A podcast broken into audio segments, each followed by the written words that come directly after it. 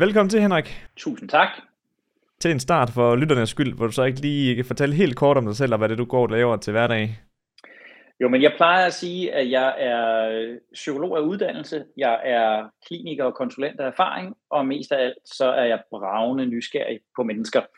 Det plejer at være det, der er, er introduktionen, og det jeg jo laver, det er, at jeg på alle tænkelige måder øh, tillader mig at kloge mig på at formidle omkring menneskets natur, og det gør jeg ved, at jeg skriver, øh, det gør jeg ved, at jeg taler, holder masser af foredrag, det gør jeg ved, at jeg laver radio.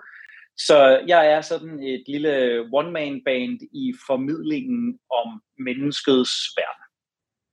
Og hvis vi lige sådan prøver at dykke ned i hele, altså til begyndelsen, tilbage til begyndelsen. Hvordan, øh, hvordan endte du egentlig med at arbejde med det her i dag, som du så arbejder med i dag? Jamen, øh, jeg har siddet 15 år på et psykologkontor, øh, og man kan så diskutere, om jeg øh, sad på den rigtige eller den forkerte side af, af skrivebordet. Det er jo så en, en helt anden snak. Ja. Men, men det, der begyndte at blive tydeligere og tydeligere for mig, det var, at øh, når jeg sad med alle de mennesker, som vi normalt betragter som syge, som værende afvigende, fravigende på den ene eller den anden måde, øh, så gav alt, hvad de sagde i virkeligheden, mening for mig. Når jeg sad med folk, der var så deprimerede, at de overvejede til livet af sig selv, eller mennesker, der var så angst, at de ikke turde gå uden for en dør, eller folk, der var afhængige af alkohol, eller stoffer, eller spil, eller hvad det nu kunne være. Så selvom det kunne være voldsomme ting, de fortalte, så gav det tit mening for mig, og jeg kunne godt forstå deres rationaler. Øh, der, hvor jeg begyndte at undre mig mere og mere, det var, når jeg var med min 8-9-årige søn øh, dengang til, til U7, U9, U11 fodbold, hvad det nu har heddet, og, og så øh, fornuftige fædre fra forstederne i, i, i pæne vindjakker, der stod og råbte og skreg af, af den frivillige dommer, som om det var Champions League-finalen, der blev spillet. Det var, øh, når jeg så øh, kvinder med dyre håndtasker øh, brokse over de to og en halv, der ikke var blevet fratrukket i rabat øh, nede i Rema eller nede i Brusen. Det var, når øh, folk stiller sig i lange køer øh, for at købe faste lavnsboller til 65 kroner stykket, eller hvad det nu kunne være af tåbeligheder, øh, som jeg opdagede i min hverdag blandt alle os, som vi kalder normale. Ja.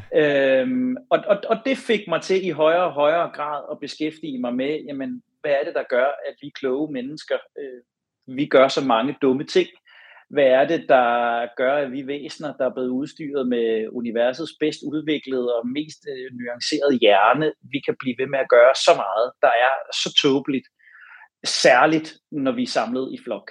Og, og, og det var det, der blev, blev udgangspunktet for, for øh, når flokdyret fejler, og, og, og den bog og de øh, plus 100 foredrag der, og, og det radioprogram, der er nu fuldt i, i enden af det, Øhm, og det er den nysgerrighed, jeg stadigvæk er drevet af. Hvad er det, der gør, at vi kloge mennesker, vi gør så meget, der er så dumt? Emma, jeg glæder mig faktisk utroligt meget til at dykke ned i hele den her del med, hvorfor det er egentlig, vi tager så mange dumme beslutninger, fordi også når du sådan putter det lidt på spidsen, det der med, at så køber man Louis Vuitton-taske, man brokker sig over, at der ikke er lige blevet trukket de 5 kroner i rabat, som så var på det gule label, der var på dagligvarer, hvad hedder det, dagligvaremaden, eller hvad det nu end kunne være nede, nede i Rema 1000. Ja. Men inden vi sådan dykker ned i det, hvordan kan det være, hvis vi sådan spoler helt, helt tilbage sådan originalt, hvordan kan det være, du begynder at interessere dig for psykologi sådan i første omgang? Jamen jeg tror, som jeg sagde i introduktionen, jeg tror i virkeligheden altid bare, at jeg har været nysgerrig på mennesker. Altså jeg tror at jeg er drevet af en, en nysgerrighed på, øh, hvorfor vi mennesker øh, fungerer, som vi gør, mig selv inklusiv. Øh, og jeg kunne være ind øh, mange steder. Jeg øh, kunne også være ind i, på hele det somatiske område. Jeg kunne også være ind i markedsføring. Jeg kunne være ind øh, mange forskellige steder. Øh, og nu er jeg jo så heldig, at, at jeg får lov at beskæftige mig på tværs af det hele. Men, men jeg tror oprigtigt, det er en nysgerrighed på, hvor, hvorfor er vi mennesker, som, som vi er? Hvorfor gør vi, som vi gør? Øh, og jeg er typen, der der, når jeg har stået foran 400 mennesker øh, og holdt et foredrag, så, så har, går jeg ud af salen med, med 100 forskellige historier inde i hovedet om forskellige ansigter, jeg har lagt mærke til undervejs om, hvad, hvad de monstro er for et væsen, og hvorfor de sad her i dag, og hvad de har tænkt om det, og hvad de nu fortæller, når de kommer hjem. Og, og 99 af dem er sikkert forkerte gæt, men, men, men det er den nysgerrighed, øh, jeg har, og det, det, det er det, min lange køretur hjem så bagefter handler om. Det er, at jeg sidder og digter historier om de her mennesker, og det har jeg alle dage gjort, og der er ikke noget, jeg elsker mere end at sætte mig på en bænk på en, på et torv eller en havn, eller hvor det nu er, og bare glo på mennesker, og så digter jeg historier ind i hovedet om, hvad de nu er for nogen. Og igen, jeg, jeg digter sikkert forkert, men det er den her nysgerrighed på, hvorfor går de her nu, og hvorfor er det sådan en hund, de har, og hvorfor spiser de is, og hvorfor gør de ikke. Øhm, så det er den nysgerrighed, der driver mig. Og hvis jeg måske lige skal komme der lidt i, i forkøbet, noget af det, vi højst synligt kommer til at snakke om senere, når vi skal til at dykke ned i hele din bog og din, din oplæg og så videre foredrag. Grunden til, at folk de køber utrolig dyre tasker, for eksempel, ikke også? Er det ja. ikke også, fordi de digter nogle historier op i deres eget hoved omkring, hvad andre de tænker omkring dem? Jo, altså hele, hele, altså alt, hvad vi mennesker øh, gør, og det er jo det, jeg synes, der bliver tydeligere og tydeligere øh, for mig, øh, det handler jo rigtig meget om flokken. Altså det handler jo rigtig meget om, hvad, øh, hvad det er for historier, vi digter om os selv og om andre, og, og hvordan vi gerne vil have, at vi skal fremstå i flokken, og hvordan vi gerne vil have, at andre skal øh, fremstå i flokken. Og jo, det kan være den bil, vi køber, det kan være øh, den taske, vi køber, Øh, og nu, nu fik jeg jo rigtig meget på puklen for et par uger siden, da jeg kom til at udtale i, i Berlingske, at det var en kæmpe fejl, at Tesla havde øh, sat prisen ned på deres biler. Øh, det var der mange, der ikke kunne forstå, men, men, men det vil jeg nu stadigvæk stå ved, for sige, det er jo netop et af parametrene, at når, når mellemleder Leif, han pludselig oplever, at hans datter skolelærer, skolelærer kan købe den samme Tesla som ham, så har Tesla lige pludselig ikke den herlighedsværdi, som den havde, da, da skolelæreren og bibliotekaren og, og pædagogen ikke kunne købe den. Men, men når pludselig der holder 16 Tesla'er nede på parkeringspladsen foran skolen, så sender Teslaen ikke det signal for mellemlederlife, som den gjorde øh, tidligere. Og det er der ikke noget ondt i, og det er ikke ondt om mellemlederlife, og det er ikke ondt om Tesla, det er bare en benhård konstatering, at, at, at vi ved at købe nogle af de ting, også netop digter en historie øh, om os selv, og at noget af herlighedsværdien netop ligger i, at det er kun tilgængeligt for mig og mine, og ikke alle de andre. Og, og øh, vi kan jo bare betragte øh, de sidste ugers øh, drama omkring Irma. Øh, det er jo fuldstændig det samme, der, der udspiller sig der. Der er nogle mennesker, der pludselig mister en referencegruppe og, og, og et spejl, øh, og, og derfor pludselig finder på at gå med sørgebind og slå, slå ring omkring en dagligvarerbutik. Magen til idioti skal man da lede længe efter, øh, hvis man ser det bare på overfladen. Men, men det, det bunder i en, en dyb, dyb identitet i, øh, i mange af os. Og, og det synes jeg er enormt interessant. Øh, og, og, og det er jo ikke spor anderledes end, end os idioter, der står på stadion hver anden weekend og roer og skriger øh, øh, af, af vores givende fodboldhold. Øh, men, men jeg tror, hvis du taler med de mennesker, der slår ring omkring Irma, så vil de mene, at det er noget helt andet og en langt større betydning for dem. Øh, men det er fuldstændig de samme mekanismer, der er i spil. Og sådan, øh, det du også kommenterede på helt i starten, at et, et eller andet sted, så kunne du faktisk være endt med at arbejde med markedsføring. Og det, det vil jeg også give dig ret i, for det tror jeg oprigtigt også godt, du kunne. Fordi at øh, nu mere jeg også øh, befinder mig i markedsføringverdenen, og lærer nyt og læser en masse bøger og så videre og så videre og så videre. Alt markedsføring og alt salg og så videre, sådan, hvis man lige runder det lidt op, ikke også en lille smule, så ud fra min overbevisning i hvert fald, så handler utroligt meget af det omkring identitetsfortællingen. Hvad det er de produkter, vi køber, fortæller om os selv. Altså det er derfor, vi køber tingene, og hvorfor vi ikke køber tingene. Og der er jo også nogen, der tager, det er en identitetsfortælling for dem, at de ikke køber de ting, ligeledes som der er nogen, der køber dem, og så fortæller det noget om dem. Og det, det hele, altså alt omkring køb, det er jo noget, øh, det er emotionelt, det, det er noget psykologisk. Vi køber det af nogle årsager, der har noget med noget følelser at gøre, og så bagefter så retfærdiggør, retfærdiggør vi vores køb med logik. Men det, det har altid noget at gøre med, at vi køber, fordi at det er noget inden i os, der, der giver os lyst til det.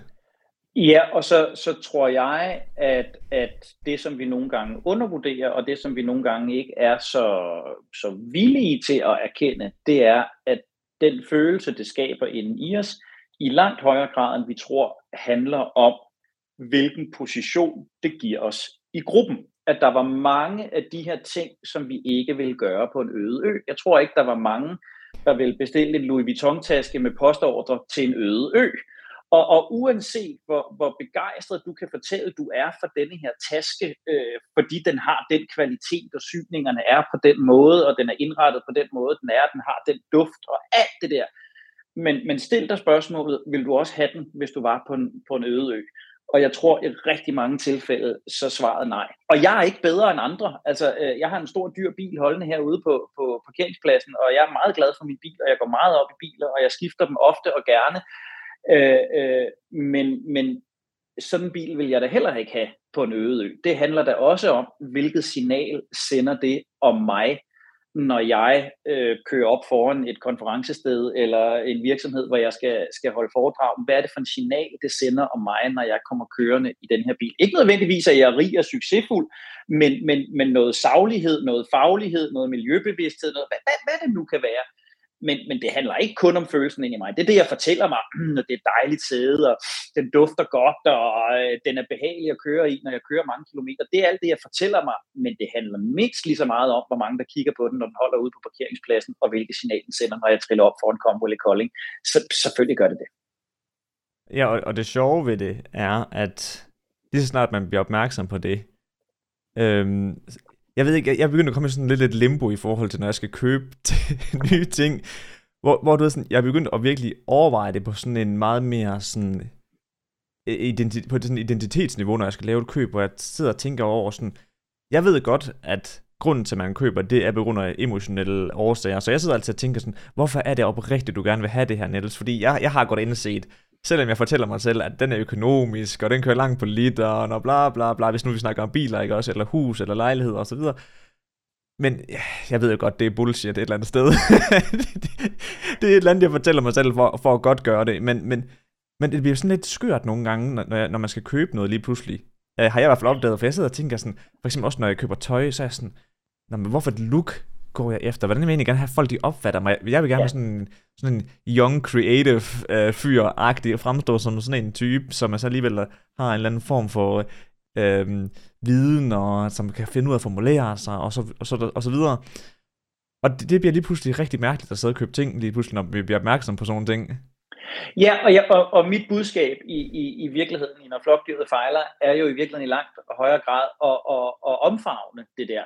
Altså det er i langt højere grad at erkende, ja, det, det er a part of the game. Altså det, det er en del af det at være menneske. Det er, at, at vi har en række sider, som vi måske i en årrække, det er i hvert fald det, der er min påstand, har, har fået gjort uacceptable, eller knap så pæne, eller talt lidt ned. Øh, og jeg tror i virkeligheden, det i langt højere grad handler om at erkende, jamen det er en del af menneskeheden. Det at et køb lige så meget handler om, hvordan jeg tager mig ud i flokken. Øh, øh, det er menneskeligt. Det, at jeg nogle gange lyver og snyder og stjæler med arme og ben, fordi det giver mig en position i flokken, det er en del af at være menneskelig. Det, at jeg smykker mig med lånte fjer og soler mig i andres succes, øh, det er en del af det at være menneske. Og jeg tror bare, det at erkende nogle af de her ting, både omkring sig selv og omkring andre, giver os lidt mere, øh, det hedder slack på, på moderne udenlandsk, ikke? altså det giver os lidt mere elastik, det giver os lidt mere råderum, øh, og, og det gør os lidt mere fejlbarlige, og det er der selvfølgelig nogle af os, der ikke bryder os om at, at, at erkende, men, men, men det er dybest set det, der er målet med, med når flokdyret fejler, det er at holde spejl op og sige, at de her parametre er bare vigtige for os som mennesker, og vi kan lige så godt lade være med at forsøge at bortforklare dem. Vi kan lige så godt lade være med at forsøge at undskylde os for dem. Det, det er fuldstændig lige så naturligt som at spise og sove og gå på toilettet.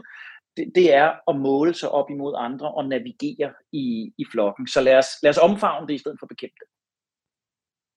Ja, det er en, det er en god pointe. Jeg kan, og bare lige hurtigt inden jeg kommer videre til bogen, jeg, jeg kunne simpelthen godt lide din øh, idé omkring det der med, at man købte det her, hvis man boede på en øde ø. Mm. Fordi det er rigtig nok, det, det er virkelig i perspektiv lige pludselig, fordi så vil man jo gøre tingene fuldstændig anderledes. Så det er faktisk virkelig en interessant sådan, måde at tænke, de her, tænke det her koncept på. Men det er jo ikke det samme som, at det køb er forkert, for du, nej, nej. Bor, ikke, du, du bor ikke på en øde Du bor ikke på en øde ø. og, og, og, og hvis, hvis jeg skulle købe en bil på en øde ø, øh, øh, så ville det vigtigste formål være, at den kunne fragte mig fra A til B, og det ville være fuldstændig lige meget, hvordan den så ud, og hvor komfortabel den var, og alt muligt andet. Men jeg lever ikke på en øde ø. Og by the end of the day, så, så vil det have en betydning, når jeg træder ind på Commonwealth i Kolding, og, og, og folk har stået og røget uden foran, eller de har stået og haft pause, så har det en betydning, om jeg er kommet kørende i en postkasse rød Kia Picanto, eller jeg er øh, kommet kørende i en, i en Tesla. Øh, Øh, det, de, der vil være en forskellig øh, øh, bias, en forskellig forårsindtaget, for, forhåndsindtagethed omkring mig. Ligesådan med min påklædning, hvis jeg møder op i øh, joggingbukser og, og stridthår, så vil jeg også skulle kæmpe igennem mere modstand, end, end hvis jeg møder op i, i business casual, og så videre, og så videre, og så videre. Øh, så, så, så det, at jeg ikke vil købe det på den øde ø, men gøre det her, er mm. ikke et spørgsmål om, om at, at så er det et forkert køb, jeg gør. Det er bare et spørgsmål om, at det, eller det, det tydeliggør bare, hvor vigtig flokken er for os. Og det synes jeg bare, vi skal erkende og lade være med at lyve for os selv og sige, at jeg kun har købt den her taske for herlighedsværdien. Jeg har også købt den, fordi den giver mig en vis position i, i flokken. I forhold til, du, du, hver gang du siger noget, så får jeg nogle nye spørgsmål, så vi når næsten ikke engang ja, til bogen. det er så fint, det er så fint. Det er bogen, alt men, det her. Alt, ja, det er jo ja. selvfølgelig rigtigt. Men det er fordi, det, det, noget jeg så har tænkt over, det du sagde det der med, at det handler utroligt meget også omkring, eller ikke utroligt meget, men det har en betydning, hvilken bil det er, vi kører i, hvis vi så kan møde op til et eller andet, øh, et eller andet foredrag, vi skal ud og holde ud i Kolding og så videre. Ja. Men, og jeg ved ikke, om du kan svare på det her, men nu spørger jeg alligevel. Det er fordi, at i, i den her bog her, det er sådan en uh, selvhjælpsbog, The Magic Ladder of, Ladder of Success af Napoleon Hill, der snakker ja. han nemlig utroligt meget omkring tre forskellige ting, som alle sammen påvirker sådan ens identitet. Og der er det selvfølgelig det her med, at du går velklædt og så videre, og du, du fremstår som om, at du er en, der, der passer ind i de forskellige situationer. Øhm, som for eksempel ja, at komme ind i en flot bil. Men han fortæller, at lige så vigtigt, så er det, at den, identitet, den identitetsfortælling, du har omkring dig selv, og du køber dig til, den skal, den skal du så også udstråle i din attitude, og i, altså, den skal stemme overens med den personlighed, du rent faktisk har. Ellers så vil den ikke have nogen effekt. Er det noget, du kan sætte nogle ord på, eller er det sådan lidt out of field? Nej, nej, men det, det og der tror jeg igen, og nu er det jo, jeg, jeg kender ikke bogen, du refererer Nej. til der, jeg kender ikke forfatteren, øh, øh, men sådan som du umiddelbart beskriver det der, så handler det der, der, der er et meget, øh, der er et individfokus i det, du beskriver der. Det handler om, hvem jeg er, hvad, hvad jeg udsender, og det på en eller anden måde skal være øh, øh, sandfærdigt eller, eller til at tro på. Øh, det er fint, men det er kun, det er kun den halve sandhed. Øh, øh, lad os tage bilen igen. Lad os tage den store dyre bil, og, og lad os nu bare kalde en spade for en spade. Jeg har en stor BMW holdende herude.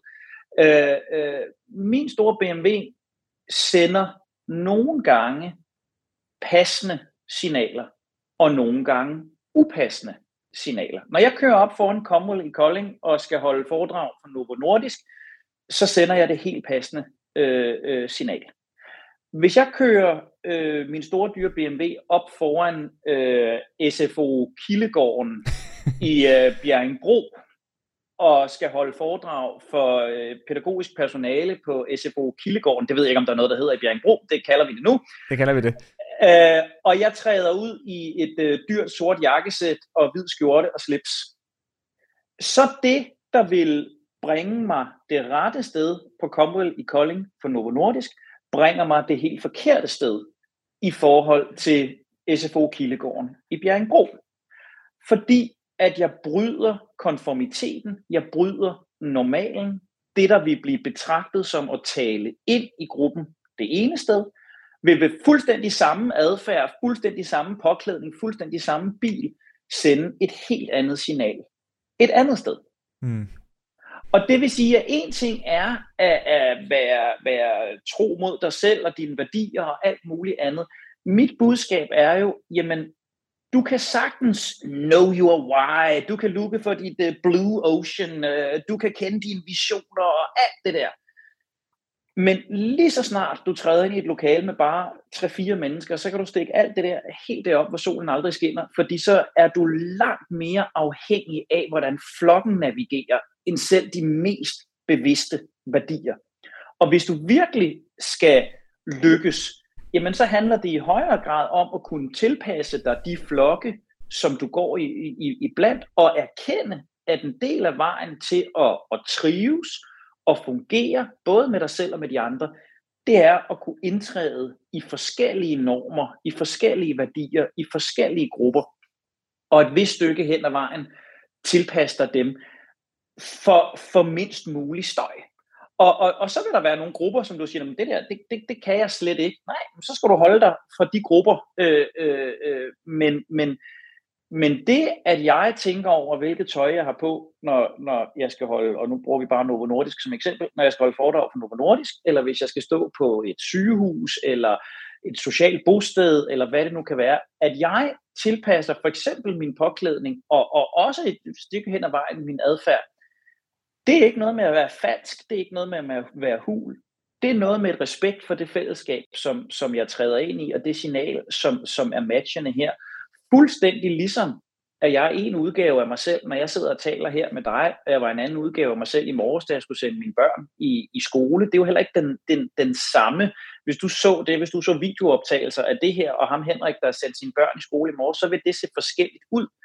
Det er jo ikke fordi, at en af dem er falsk, og en af dem er forkert det er noget med at tilpasse mig til den norm, der nu er for at afvikle sådan et interview her, og den norm, der er for at være far i, i min familie, etc. etc. Og, og, og det er det, der i dybest set er, er mit budskab, at den her erkendelse af, og, og, og, og at den flok, man træder ind i, har en enorm magt for, hvad jeg gør, hvordan jeg agerer. Det er vi nødt til i langt højere grad at omfavne. For ellers, jeg tror, hvis vi går helt, hvis, hvis, hvis det der, du beskriver, hvis vi kun har den side af det med, så bliver det et meget egocentreret øh, samfund, og så handler det meget om, hvordan jeg fremstår, og hvordan jeg agerer, og hvordan jeg er. Og det fungerer skide godt på noget ø, men, men du indgår bare hele tiden i, i forskellige fællesskaber, øh, og, og, og, og de fylder bare mere for dig, end du er bevidst om. Så, så det her med, at vi sådan måske går hen og bliver lidt smittet af andre folks værmåder og energi, der mm. måske er i, i et rum eller i en, i en konstellation af mennesker, er det også derfor, at vi at, at der er det der kendte quote med, at vi er sum af de fem mennesker, vi bruger allermest tid sammen med. Er det fordi, at ved at være i sammen med de fem mennesker, så vil deres væremåde og den måde, vi er på som, som en gruppe, eller som ja, individer, hvor man er sammen med dem, er det, så, er det derfor, at vi, vi bliver så utroligt påvirket af, hvor det er, vi befinder os? i, altså, hvis vi skal, jeg ved ikke, om vi er sum med de fem, det er igen sådan en, jeg har det, ja, det... nogle gange lidt, lidt svært med, med amerikanske management uh, one-liners. Det lyder skide godt. Jeg, det lyder jeg, super jeg, godt. ja, jeg, jeg, jeg, jeg ved ikke, om jeg køber, at vi er sum med de fem mennesker, vi er nærmest på, men jeg køber, at uanset hvor bevidst du er om dine værdier, uanset hvor bevidst du er om din etik, din moral, dine synspunkter, så i det øjeblik, du er i en gruppe, der er større end 3-4 mennesker, så begynder de parametre at blive flosset i kanten. I den ene eller i den anden retning. Vi har mm. alle sammen prøvet at sidde til en familiesammenkomst, og emnet har været øh, måske lidt, øh, lidt kontroversielt. Øh, indvandrerpolitik, coronavaccinationer, øh, den slags ting, Melodi Grand Prix, andre vigtige ting i, i verden. Og pludselig så har vi hørt ord komme ud af vores mund, som, som egentlig ikke var dem, vi troede, vi ville sige. Lige pludselig hører vi os selv sige, ja, det, indvandrerpolitikken er nok også lige blevet lige lovligt slap nok, eller Ekstrabladet er der også en fornuftig avis, eller hvad det nu er, der kan komme ud af munden på os. Fordi det er det, det er det, der fylder lige nu, og der vælger vi at, at tige og samtykke, eller måske ovenikøbet give en lille smule ret, fordi det er det, der fungerer lige nu. Øh, vi vil da også lyve, hvis ikke vi har prøvet at sidde til et møde på arbejdet og have en eller anden opfattelse af et projekt, en kunde, øh, et eller andet. Og så kan vi godt høre snakken rundt omkring bordet, hvad meningen er. Der er det ikke alle, der rejser sig op og siger, I tager alle sammen fejl. Øh, nu skal I bare høre, hvordan tingene hænger sammen. Så får vi lige finjusteret, filet de værste kanter af, og det, der så kommer ud af munden på os, er langt blidere, øh, langt mindre kontroversielt og langt mere i overensstemmelse med det, der er blevet sagt omkring bordet. Sådan fungerer mennesket. Og, og kig på en større arbejdsplads. Øh, ham, der har første arbejdsdag, eller hende, der har første arbejdsdag, og, og møder op i forkert dresscode, siger jeg nu med imaginære mhm. anførselstegn, Øh, som er kommet til at møde op i skjorte og slips, fordi det troede han, at man gjorde her på arbejdspladsen. Hen over de næste to dage, så langsomt, men sikkert, så bliver påklædningen justeret til det, de andre havde på. Øh, og hende, der var mødt op i det, der var lidt for blomstret, eller lidt for kort, eller lidt for langt, eller hvad det nu er, langsomt, men sikkert, så bliver det lige justeret ind. Øhm, og, og, og, og det er det, jeg mener, at, at vi, vi tilpasser os de forskellige grupper, vi, øh, vi indgår i, og det gør vi alle sammen i langt højere grad, end vi vil være ved, hvis vi bliver spurgt, tilpasser du dig øh, de fællesskaber, du indgår i, og mener du noget forskelligt alt efter, hvem du er sammen med? Nej, vil vi alle sammen sige. Men prøv lige at lægge mærke til de næste 14 dage, hvordan det, der kommer ud af munden på dig, det skifter en lille bit smule alt efter, hvem du, du er sammen med. Okay, fordi nu, nu har jeg noget, der måske igen går lidt på spidsen, og måske også en, kommer en lille smule fra USA af. Ja, men det var og, det, og det er mest alt, fordi det, det interesserer mig utroligt meget, det her, og, jeg, og det får ligesom nogle tanker i gang hos mig, og det er det her med, personen, der møder op i måske det forkerte dresscode her i, i gåsættegn eller anførselstegn ja. osv., øhm, og det her, det, det lyder måske lidt, øhm, det lyder måske ikke okay sagt, men nu siger jeg det alligevel, at lad os nu sige, at personen ikke er et får, der bare følger flokken, men er ja. en ulv, der viser vejen, eller et eller andet. Ja. ja. og så bare forbliver, møder op i det samme tøj, i ja. næste to år, og slet ikke er på ingen måde undskyldende for, at de slet ikke passer ind. Ja. At, at, altså, er det så fordi, man har en anden type personlighed, eller hvad, hvordan kan det være, der er nogen, der kan det, og der bare gør det, uden at tænke over, hvad andre de mener? Jamen, øh, der, der, er masser, der er masser af forklaringer, øh, øh, og, og, og jeg skal passe på, at jeg ikke kaster mig ud i en, der, der er alt for lang. Men, men, men det, det parameter, vi beskriver her, det er det, det, vi kalder konformitet, altså menneskets grundlæggende velvilje til, tendens til, ønske om at tilpasse os til, til, til de mennesker, øh, vi er omkring. Og vi ved, når man sådan laver øh, konformitetsforsøg af, af forskellige art, jamen så er der gerne sådan en hit rate, succesrate på 75-80 procent. Øh, og det er alle sådan nogle forsøg, som, altså det helt klassiske, det, det, det øh, Solomon Ash, øh, der laver sådan et forsøg, hvor folk bliver bedt op og sammenligne nogle streger. De får et ark papir med tre streger på, og et ark med en streg på, og så hedder opgaven den her ene streg, hvilken af de tre andre streger matcher den.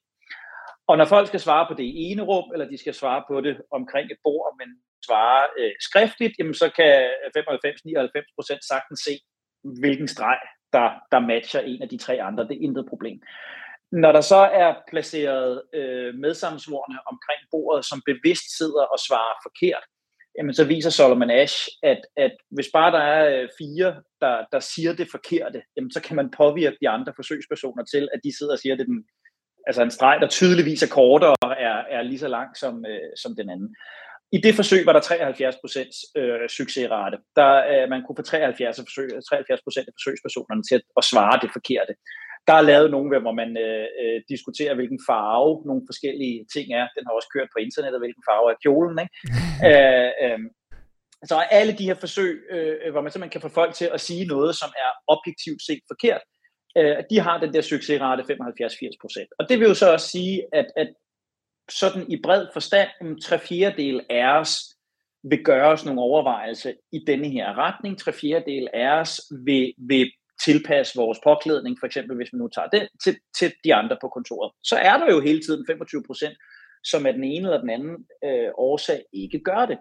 Og jeg opstiller jo, når flokdyret fejler, sådan fem forskellige af de her øh, parametre, og det jeg jo så siger, det er, at der vil altid være nogen af os, der slår mere ud på det ene end på det andet. Et andet parameter er for eksempel autoritetstro. Og det kan jo godt være, at du er langt mere autoritetstro, end jeg er.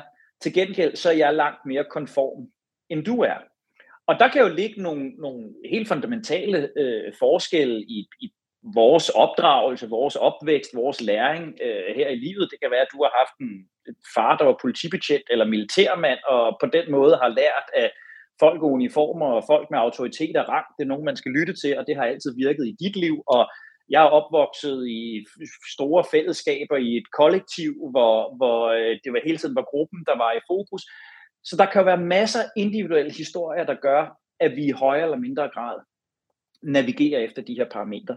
Øh, men, men, men det, der jo altid er mit svar, det er at sige, jamen, øh, nu har jeg opstillet fem af dem, øh, øh, det kan sagtens være, at der, der er flere, men, men, men de mennesker, som slet ikke tilpasser sig nogen af de her, altså der vil jeg jo begynde at sige, der, der begynder vi at være ude i det, vi, vi sådan øh, kalder øh, Trump-parametret, øh, ikke? Hvor, hvor der måske ligefrem er en tilfredsstillelse i at, at, at fravige øh, normen, en tilfredsstillelse i at nedgøre andre, en tilfredsstillelse i at afvige. Øhm, og, og, og der er vi også ude i noget, som som også vil have nogle omkostninger. Altså, fordi en ting er, og, og det er lidt der, jeg mener, vi har fejlet i nogle år, ikke? At, at der kan godt være den der tendens til, at så hylder vi ham der, der, der står ud. Ikke? Ah, han er sej, han står, står ved sig selv, og wow, han er god, og han er nok noget særligt. Jo, men han skaber også bare en masse friktion. Altså, øh, øh, øh tænk på Uffe Elbæk i, i politikerkredse. Altså, hvor mange gange... Altså, hans sweatshirts var jo et samtaleemne hver eneste gang, han sagde noget. Der er en årsag til, at politikere går i, i skjorte og slips. Altså, fordi det er talking head og et gråt eller et mørkeblåt jakkesæt, og det forstyrrer ikke, det generer ikke. Øh, øh, Uffe Elbæks øh, sweatshirt var i, i fokus hver eneste gang, så det skaber noget friktion. Både for ham selv, for dem, der er omkring ham, og i det budskab, der skal øh, kommunikeres. Øhm, så, så, så det er også bare for at sige igen, jeg siger ikke, at hele verden er nemmere, hvis vi bare går i takt og uniformeret alle sammen. Det er slet ikke det, jeg siger. Men jeg siger, at vi er også bare nødt til at erkende, at hvis vi skal fungere i flok, så er der også bare nogle spilleregler, som, som, som, som vi med fordel kan følge. De har også nogle omkostninger, som vi skal være opmærksom på. Men vi er nødt til at være opmærksom på det her fællesskabsparameter, og ikke bare tro, at alt, hvad der er individuelt, er sejt og fedt og banebrydende. Øhm, det tror jeg er en fejl, og det tror jeg hele det her øh, iværksætterfokus, øh, løvens hule, øh, know your why øh, bølge, det er meget, meget, meget, meget individuelt. Og der kommer vi bare til at glemme noget. Ja, det var meget information i på én gang. Fordi at, ja, du svarede lidt på det her til sidst, men jeg, jeg tænker, at du kan bare lige få lov til at komme med et sådan helt konkret svar på det, bare lige fordi jeg skal være sikker på, at jeg opfanger det rigtigt. Ja. Så lad os bare lige tage udgangspunkt i de her 25 procent, som ja. måske ikke er dem, der, der, der lader sig påvirke så meget af flokken, som uh, nu de andre procenter. Er, er, er de nogen, der sådan generelt har svært ved at... Uh, Jamen, jeg skulle lige sige, du ved, sådan, det kan selvfølgelig betyde, selvfølgelig betyde så mange forskellige ting. Men jeg, jeg, kan godt svare, jeg kan godt svare på det spørgsmål, du ikke har stillet, og sige, sige nej, det er ikke nødvendigvis folk, der har svært ved at omgås andre mennesker. Og det var derfor, jeg var inde på de mange forskellige parametre, og sige, hvis, hvis der er et parameter eller to, som, som, som du, forstår mig ret, fraviger på, afviger på, ingen problemer, det gør vi alle sammen. Men, men hvis du generelt er totalt umodtagelig oh, ja. for gruppens signaler, så får du problemer. Øh, så får du massive øh, problemer. Øh, og, og så er det, jeg siger, hvis vi har en individuel kultur, hvor vi kun hylder fravigelsen fra gruppen, så glemmer vi, at det at fravige i gruppen også kommer med nogle omkostninger. Og jeg tror, for eksempel, og det var det, jeg mente med Uffe Elbæk, jeg tror, at nogle af hans budskaber var sluppet lettere igennem, hvis han i gang imellem havde taget en skjorte på. Øh, øh, og, og, og, det, og, og det er også det, jeg mener med Comwell i Kolding og, og SFO'en i, i Bjerringbro, eller hvor det nu var, at, at der er ingen grund til at skabe unødvendig friktion. Hvis jeg møder op i stift jakkesæt og hvid skjorte ude på SFO'en i Bjerringbro, så skaber jeg en friktion, i stedet for hvis jeg møder op i et øh, par jeans og en striktrøje. Øh, så fjerner jeg friktionen, og så hører folk, hvad jeg rent faktisk siger. Og, og, og, og det tror jeg bare, at vi mennesker skal være bedre til at erkende, at vi nogle gange er nødt til at, at hyle med de ulve, øh, vi er i blandt, i stedet for bare at hylde fravigelsen fra flokken. Ja. God pointe. For vi kan ikke komme udenom det, for, fordi Nej. vi er fordi vi er påvirkelige af, af gruppen. Og, og det sjove er jo, når vi sidder her og siger, 25 procent øh, øh, øh, følger det ikke. Altså, øh, den feedback, jeg har fået aller oftest på bogen, det er jo, ah, det er rigtig spændende, og, og ej, jeg kan rigtig godt se det, jeg ser rigtig meget af det her i min hverdag. Altså, jeg tænker, jeg er en af dem, det ikke rigtig gælder for, men jeg kan se det hos rigtig mange af mine kolleger og mine venner og min familie. Og, og, og det for mig beviser det jo bare bogens berettigelse, fordi forestillingen er den modsatte. 75% af os har en idé om, at vi ikke er påvirkelige af det.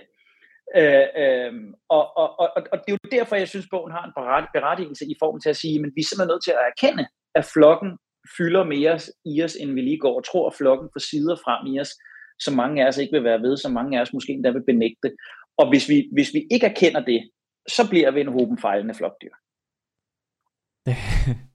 ja, det er så sjovt, du lige kommenterer på det der med, øh, med, med at folk tror ikke, at, de kan godt se de andre, men de tror ikke på, at det passer på sig selv. Og det er også det første, jeg tænkte sådan, ja, altså jeg tror alligevel, jeg er sådan en, der stikker lidt ud. Ja. Øhm, men, men og det er, jo det er sikkert ikke det eneste, der gør. Nej.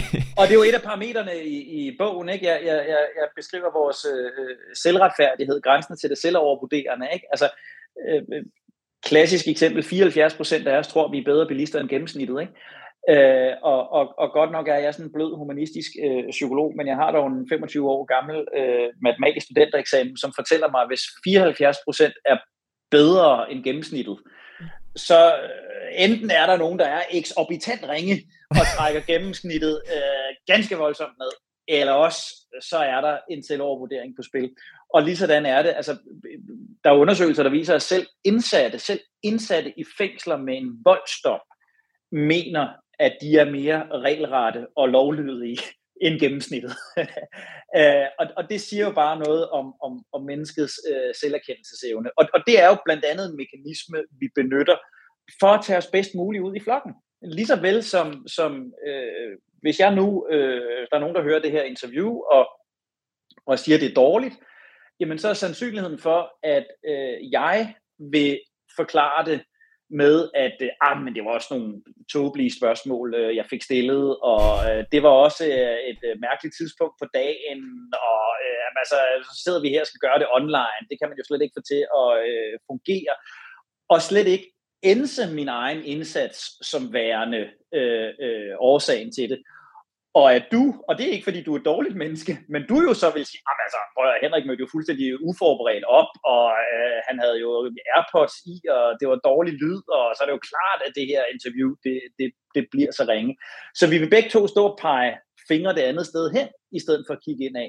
Og det er jo en, en, en super fin øh, overlevelsesmekanisme og selvopretholdelsesmekanisme, men det får os også bare til at fejle, fordi der er nogle helt åbenlyse parametre, som vi slet ikke får taget med i vores evalueringer. Men alt sammen mekanismer, der sørger for, at vi opretholder et selvbillede i flokken. Ikke? Vi vil gerne være en del af fællesskabet, vi vil gerne være en del af flokken, men vi vil helst være en særlig del af flokken. Ikke? Vi vil helst være, være den centrale del af flokken. Det er også derfor, vi kører Louis Vuitton-tasker og dyre elbiler og alt muligt andet. Øh, øh, og, og, og der er det en af de her forklaringer, øh, vi, vi, vi bruger til at holde os selv kørende. Og det er så også den, der gør, at vi tænker, når alle de andre falder fra flokdyrsmekanismerne, men jeg gør ikke. Det må være alle de andre, der opfører sig tåbeligt. Jeg ved godt, øh, at, at det her, det, øh, jeg ved godt, hvordan jeg agerer og navigerer. Og når det kommer til stykket, så gør vi det bare ikke. Og, og det er også derfor, jeg bruger så mange kræfter i, i, i bogen på at, at, at bruge mig selv som eksempel for at sige, men jeg, jeg, jeg er ikke et hak bedre. Altså, jeg falder i igen og igen og igen. Øh, øh, og jeg står også ind i parken øh, hver anden søndag og, og, og overskriger øh, ting af både modstanderne og, og udeholdets fans, som jeg aldrig kunne drømme om at sige til andre mennesker lige ude på, på Øster Allé, øh, bare en time efter. Men, men når jeg står derinde i hoben, øh, øh, så synes jeg lige pludselig, at dem ude fra Vestegnen, de er en flok øh, kokainsniftende, øh, alkoholiserede, arbejdsløse samfundstabere. Ikke? Ja. Øh, og, og, og, og, det, øh, og sådan er det, og det kan vi grine af på stadion. Problemet er bare, at, at for eksempel sådan en, en dem-os-mekanisme, som, som træder ind der, det udspiller sig også hver eneste dag på arbejdspladser. Ikke? Altså, at, mm. at den ene afdeling, der modarbejder den anden, et fælles projekt, der aldrig bliver til noget, fordi uh, udvikling modarbejder marketing, eller dem på første sal, de modarbejder dem på anden sal, eller dem, der har kløjs i den gamle kaffemaskine, de modarbejder dem, der har fået den nye kaffemaskine, eller hvad pokker det nu kan være. Og pludselig er der af nogle projekter, der simpelthen bare ikke bliver til noget. Øh, jeg, jeg nævner i bogen, jeg talte med en, en økonomidirektør, øh, da jeg skrev bogen, og hun sad i en virksomhed, der var fusioneret, jeg tror det var fire eller fem år tidligere. Hun tog stadigvæk sig selv i, når hun skulle allokere ressourcer, om det var til lønforhøjelser, eller det var til noget udvikling, eller hvad det nu var. Hun sad stadigvæk overvejet, kommer det her nu mine egne gamle til gode, eller er det de andre, de her midler, øh, kommer til gode. Og det er fuldstændig lige så primitivt, som, som når jeg står og råber forstadstaber øh, øh, i, i parken. Øh, øh, der er det bare to gange 45 minutter, og så er det slut. Men, men det er fuldstændig det samme, der kommer til at, øh, at udspille sig på, på en arbejdsplads. Øh, og så er det, det begynder at blive problematisk. Og så er det, kloge mennesker træffer ukloge beslutninger. Ikke? Den her med at pege fingre, som du kommenterede på, mm. den, øh, den har jeg virkelig arbejdet meget, meget med, og arbejder stadig utrolig meget med det, fordi, altså, jeg har selvfølgelig førhen i, i den her iværksætterproces, jeg har haft, nogle gange haft en tendens til at være den der, hvor jeg, hvor jeg var sådan lidt, lad os nu sige, at vi havde været ude og lave en, en podcastproduktion, øhm, og, og så var der, altså, du ved, sådan, så, så er vi kommet ud, og så var, var produktionsfaciliteterne ikke gode nok til at rent faktisk kunne optage noget, fordi der var dårlig akustik og så videre. Og så kom jeg hjem bagefter, og så havde jeg redigeret det og sendt det, og så lige sådan, jeg synes lyden er dårlig. Og der har jeg tænkt sådan, for helvede ja. Altså selvfølgelig, selvfølgelig er den da dårlig. jeg havde de værste forudsætninger i verden for at kunne lave det her godt overhovedet. Øhm, så, så altså, jeg, jeg ved ikke rigtig, hvad, det, hvad I forlanger af mig, og så videre. Og, og der må jeg bare tage hatten af for min, for min partner, Mads i, i virksomheden der. Hold kæft, hvor er han bare god til ikke at pege fingre. Mm. Altså det, han er sådan, ja, vi skulle måske også have briefet dem ordentligt i forhold til, hvordan ja. det skulle se ud. Altså hvordan man kunne have optimeret lyden. Hvad det var, de kunne, måske kunne have gjort for, at altså inden det var, vi kom for at, gøre, at det blev en endnu bedre optagelse. Eller det kan vi gøre til næste gang, og huske det, og, og sådan nogle ting. Og tænkte sådan, hvor du også bare er irriterende, hvad hedder det, irriterende god af dig, og, og så have den holdning. Øhm, men men det, jeg, jeg prøver så vidt som muligt at tage den til mig og lade den smitte af på mig, fordi jeg, jeg tror også oprigtigt, at, at som du også siger, det, man har en tendens til den der med, sådan, jamen, hvad, hvad fanden regner du også med? Altså. Men det er, det, er, det er simpelthen et socialpsykologisk fakt, altså det hedder øh, aktør, observatør og bias, ikke? altså forstået på den måde, at når, når jeg er aktøren, så forklarer jeg øh, negative hændelser, negative handlinger, som forårsaget af omstændighederne, og positive handlinger, øh, positive resultater, som forårsaget af mine karakteristika. Ja. Og, og, og når jeg så er observatør, jamen så, så, er det fuld, så er det fuldstændig modsat. Ikke? Når jeg ser dig gøre noget, som jeg synes er forkert, så er det din person, dine karakteristika, øh, øh, dig, der, der er årsagen til det. Og når du så gør noget godt, jamen så forklarer jeg dig med omstændighederne. Så har du også haft medvind på cykelstien, og det var det helt rigtige tidspunkt, etc. etc. Ikke? Og, og, og, og for mig at se, er, er, er verdens bedste og samtidig værste eksempel på det jo øh, dansk politik i, i øjeblikket, og international politik i det hele taget. Hvis man kigger på på, øh, på øh, Mink-sagen, øh, der, jo slet, altså, der, der har slet ikke været nogen substans i den. Den har jo alene handlet om, at aktørerne, daværende regering og støttepartier, ene og alene fokuserer på omstændigheder, der intet med os at gøre, intet med vores beslutninger, intet med kun omstændigheder, omstændigheder, omstændigheder, og der være en opposition, ene og alene magtfuldkommenhed, manglende respekt for loven, nedlukning af et helt erhverv, ingen omstændigheder overhovedet. Øh, og det giver jo bare en fuldstændig unuanceret øh, debat, og det gør, at man bare står i hver sin skyttegrav og, og, og skriger hinanden. Øh, amerikansk politik er jo fuldstændig det samme. Øh, man var ude i 16 eller 17 eller 18 stemmerunder for at finde Speaker of the House, igen fordi, at, at man var ude i det her totalt unuanceret, totalt personfokuseret øh, øh, øh, debatklima, øh, og hele Trumps præsidentstid øh, fuldstændig et eksempel på det samme. Og hvis vi så kombinerer det her aktør- og observatør-bias med det, vi kort var inde på før, med dem og os, altså hvem er med os og hvem er imod os, så spænder vi jo fuldstændig ben for hinanden, så kommer vi absolut øh, ingen vegne, og så bliver vi fumlende og fejlende flokdyr. Ikke? Nu, jeg har selvfølgelig også øh, i min tid kommet i diverse øh, iværksættermiljøer og sådan noget, og det der, du, det du siger med, at du, sådan, når man så kigger på sig selv, så er man sådan, fuck, vi har bare givet en indsats. Det er den eneste grund til, at vi har lykkes.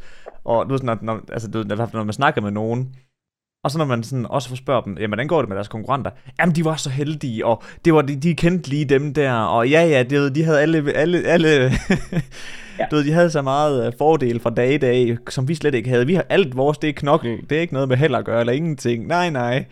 Ja. Og det, det, det er et eksemplar på det.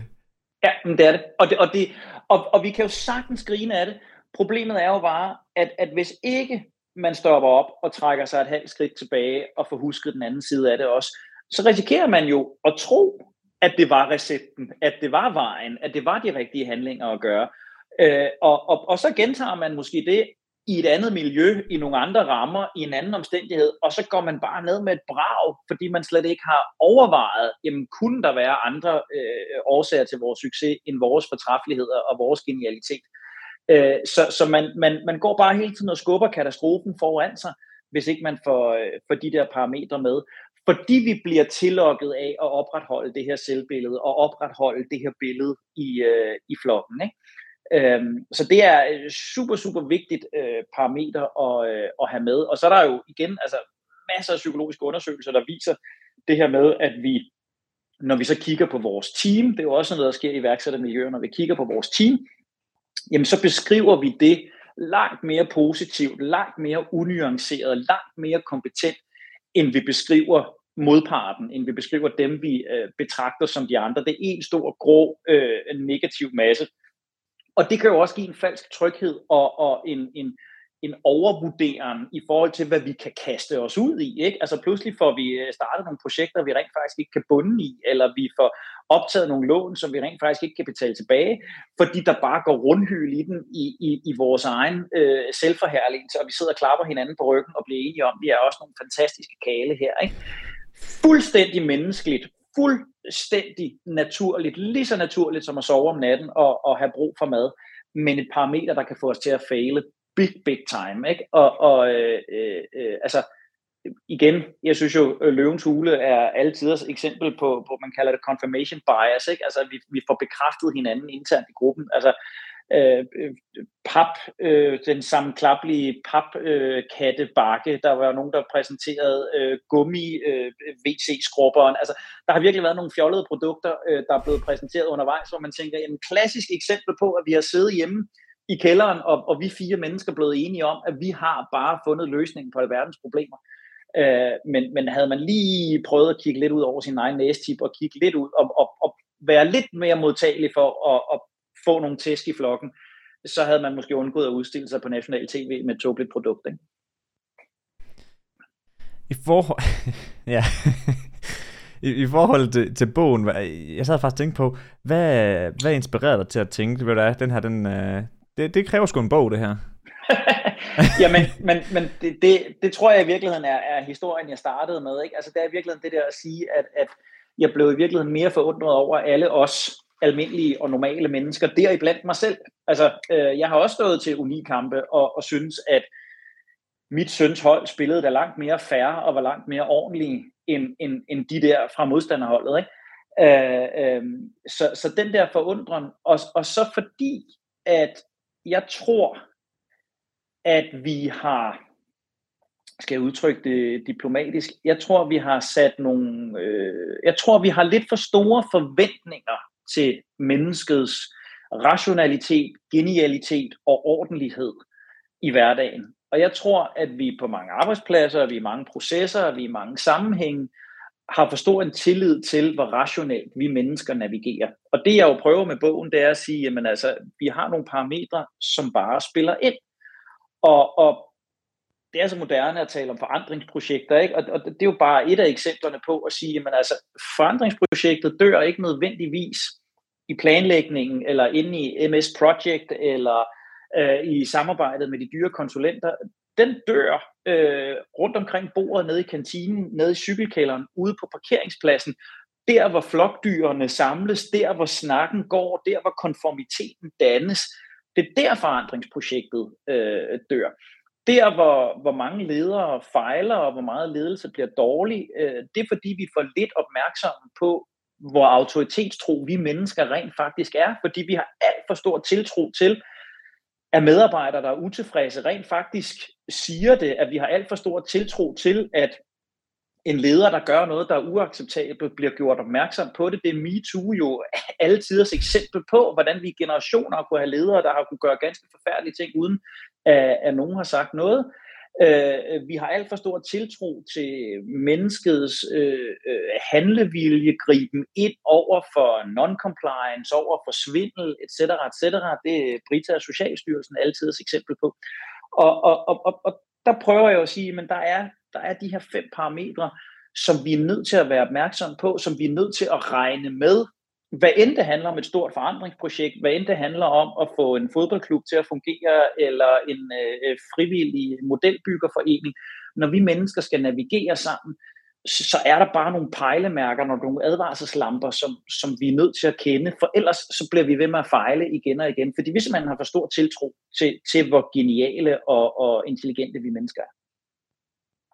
Ja, og det du nævnte med cykelskuret og kantinen i forhold til, det er sådan noget, der har stor indvirkning på øh, nogle forandringsprocesser. Er det så fordi, at så begynder der måske at snakke lidt negativt omkring projektet, eller den forandring, der skal ske, og så skaber det ringe i vandet, eller hvad? Det, det er konformiteten, ikke? Altså det, ja. det, det er den her vores velvilje til at tilpasse os andres holdninger, ikke? Og det vil sige, hvis, hvis der er tre, der står nede i cykelkælderen og synes, at, at de her forandringer, der er nu på vej, de er ikke særlig gode, øh, så skal der ikke ret meget til, at de tre bliver til 6, der bliver til 9, der bliver til 18, der bliver til 36, og så lige pludselig så modarbejder halvdelen af virksomheden øh, forandringerne. Og det skyldes måske bare, at øh, Jonna, øh, hun skal flytte kontor op på anden sag, hvor det trækker lidt mere, og det synes hun faktisk ikke er fedt, men det har bare fået skabt nogle kæmpe, kæmpe ringe i vandet, for sådan fungerer mennesker. Og det kan du ikke putte ind i MS Project, og, og det kan du ikke tegne på den fede plakat, der, der hedder fra transport til logistik, eller hvad fanden det nu er, vi øh, hashtag kunden i centrum. Øh, det, det kan du ikke regne med der, men, men, men du er nødt til at, at have det med i din projekt uh, og i din proces og sige, det er mennesker, vi har med at gøre. Og mennesker er bravende tilhørshungerne. Menneskerne er ekstremt påvirkelige. Mennesker er autoritetstro. Mennesker er selvforherligende. Og mennesker er langt mere passive, end vi, end vi lige går og tror. Og glemmer vi det, så, så kommer vi til at, at fejle. Og det er ikke fordi, jeg vil fremstille mennesket som ondt eller dårligt. Jeg vil bare fremstille begge sider af mennesket. Altså, mange mennesker vil gerne gøre diskussionen om flokdyret til et spørgsmål, om vi mennesker er gode eller onde øh, om mennesket er godt eller ondt, om vi alle sammen kunne blive bødler, om vi alle sammen kunne have stormet øh, kongressen øh, i, i Washington, eller hvad det nu har været. For mig er det ikke spørgsmålet. Altså, for mig, der handler det her om, at vi mennesker er lige præcis så gode, som det kan svare sig i flokken, og vi er lige præcis så onde, som vi kan slippe afsted med i flokken. Og vi er bare nødt til at have begge parametre med, øh, når vi navigerer blandt mennesker, og når vi skal forstå os selv. Og hvis du lige her til sidst, det, det lød lidt som, en, som sådan en punchline, men hvis jeg lige sådan giver dig ordet her, og så siger sådan, om, om du, du kan komme med sådan essensen af bogen, at hvis du håber på, at folk de tager én ting med fra, når flokdyr fejler, hvad, hvad skulle det så være? Jamen, det er jo i virkeligheden den pointe, jeg har, har, har danset om hele tiden, den der mm. hedder, at, at du kan sagtens kende dine værdier, du kan know your why. Du kan være bevidst om din etik og din moral. Du kan have visioner og store vision boards hængende på væggen. Du kan tage på mindfulness retreats og kende dig selv øh, helt ind i kernen. Det er super fint. Du skal bare vide, at lige så snart du træder ind i et rum med lidt mere end 3-4 mennesker, så går alt det der fløjten, og så navigerer du i langt højere grad.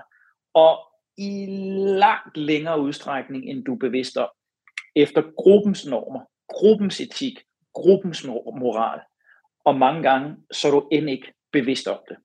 Og det er det, jeg håber at kunne gøre med bogen, og sige, har du læst bogen, har du den med i baghovedet, så er du måske mere bevidst om, hvad det er, der sker inde i den gruppe. Og du kan i højere grad vælge, hvornår er det, jeg vil gerne vil tilpasse min bil og min påklædning til Comwell i Kolding, og holder jeg længere ned ad vejen, og har nogle andre bukser på, når jeg skal på, hvad kalder vi den, SFO Kildegården i, uh, i Bjerringbro, at det i højere grad bliver et bevidst valg, og jeg i højere grad er bevidst om, okay, nu vælger jeg at hylde med de ulve, jeg er iblandt, fordi det er det, der er nemt, og det er det, der er nemmest lige nu. Nu gør jeg noget andet. Nu står jeg op for en holdning. Nu tager jeg den friktion, øh, der bliver i det.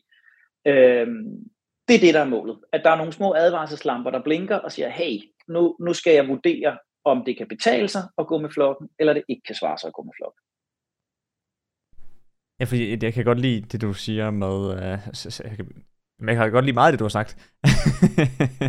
Men specielt lige den her til sidst med, at det er sjovt det der med, at og alle, jeg, jeg er 100 på, at alle kan ikke genkende til det, at du sådan, når man sidder herhjemme, og måske har en dialog med sin bedre halvdel, eller man sidder og reflekterer med sig selv og så videre, så har man nogle rigtig gode holdninger, og man ved, ved præcis, hvad man står for og så videre. Og så nogle gange, så bliver man bare sat i, i en konstellation af mennesker, hvor man, hvor man sådan lige pludselig, ja, som du siger, så shit, hvor, hvor blev egentlig alt det, jeg stod fra, altså stod for, undskyld, det er fuldstændig forsvundet. Ja. Uh, fordi nu, nu uh, ja, så, ja, så kommer man hjem bagefter og reflekterer måske lige over det. Altså, jeg har været i den sammenhæng der, så tænker man sådan over, hold da kæft, man, jeg var slet ikke mig, da jeg var med sammen med dem. Og det tror jeg, du var. Jeg tror, du var dig. Du var bare den del af dig, der var i flokken. Og det er ja. det, der er hele essensen. Du var den del af dig, der var i flokken. Og, og en højere grad af bevidsthed på, hvad flokken betyder for, for, for dine meninger, dine holdninger, din etik, din moral, jo højere overensstemmelse kan der blive mellem dig i flokken og dig uden for flokken. Men at tro, at vi kan frigøre os af flokkens betydning, det er fuldstændig idioti. Og at hylde individet alene som individ, det er fuldstændig idioti. Og, og så er vi igen tilbage til, det er det Louis Vuitton lever af, det er det Tesla lever af. Øh, øh, det er netop, hvilken fortælling er det, jeg skaber om mig i flokken. Og det er det, der er hele essensen for mig. Omfavn af de flokke betyder noget for dig, og erkend det og spil med det, og så bare være opmærksom på de steder, hvor prisen bliver for høj. Det er, det er essensen af det. Henrik, tusind, tusind tak, fordi du havde lyst til at være med på, uh, på min podcast. Shit, hvor, hvor har det sat mange tanker i gang allerede. Også fordi, altså jeg har allerede gjort mig en masse tanker, som du også kunne se. Så havde, jeg har en del selvhjælpsbøger og så videre, uh, som jeg læser tit i, og så, og så videre. Og, og, og, allerede nu her, med nogle af de ting, du sagde og så videre, det, det putter nogen, noget af det, jeg har læst i perspektiv, uh, på en rigtig god måde, hvor jeg sidder og tænker sådan over, at ja, altså den der bevidsthed, hvis man kan tilegne sig den, det, det tror jeg, det vil hjælpe rigtig meget også i forhold til at begive sig bedre i, i de her konstellationer her, hvor man nogle gange ikke føler, at man passer ind, fordi man bare gerne, ja, man, man måske gerne være en anden person, men at man, ja, ikke rigtig får det fremstrålet, men det, det har måske også mere at gøre med, hvordan det er, man er som gruppe. Præcis. Flokken ja. fylder meget mere, end de fleste af os lige går tror. Ja. Hvis øh, lytterne de gerne vil høre mere omkring dig, altså, så, vil jeg selvfølgelig, uh, så er der selvfølgelig bogen, man kan hive fat i. Ja. Den er det stort set alle steder, kunne jeg se. Ja. Men uh, hvis de vil følge dig sådan lidt mere social, altså digitale medier, hvor, uh, ja, social. Jamen, uh, hvor, jeg, hvor befinder du dig? Jeg er, jeg er vist nok uh, alle steder, uh, hvor man normalt finder sådan noget. Uh, og så, uh, så skal man jo være velkommen til at lytte med på mit lille radioprogram, der hedder Ufornuftig, på den hemmelige kanal Radio 4 Øh, hver lørdag fra 9 til 10 snakker vi, hvorfor vi kloge mennesker gør så mange ukloge ting. Og det er alt fra, hvorfor vi køber dyr to-go-kaffe, til hvorfor vi slår ring om Irma, over hvorfor vi havler hinanden til på internettet, osv. Så, videre, så, videre, så, videre. så det er en masse dyk ned i, hvorfor kloge mennesker gør ukloge ting. Det var det. Men øh, så vil jeg bare sige, ja, tusind tak for din tid. Det var, Velbekomme. Øh, det var en sand fornøjelse, og øh, til lytterne, så håber jeg også, at I har fået lige så meget ud af at lytte med, som jeg har fået af at sidde her og snakke med Henrik. Og øhm, ja, så vil jeg bare sige, øhm, I må have en super god dag.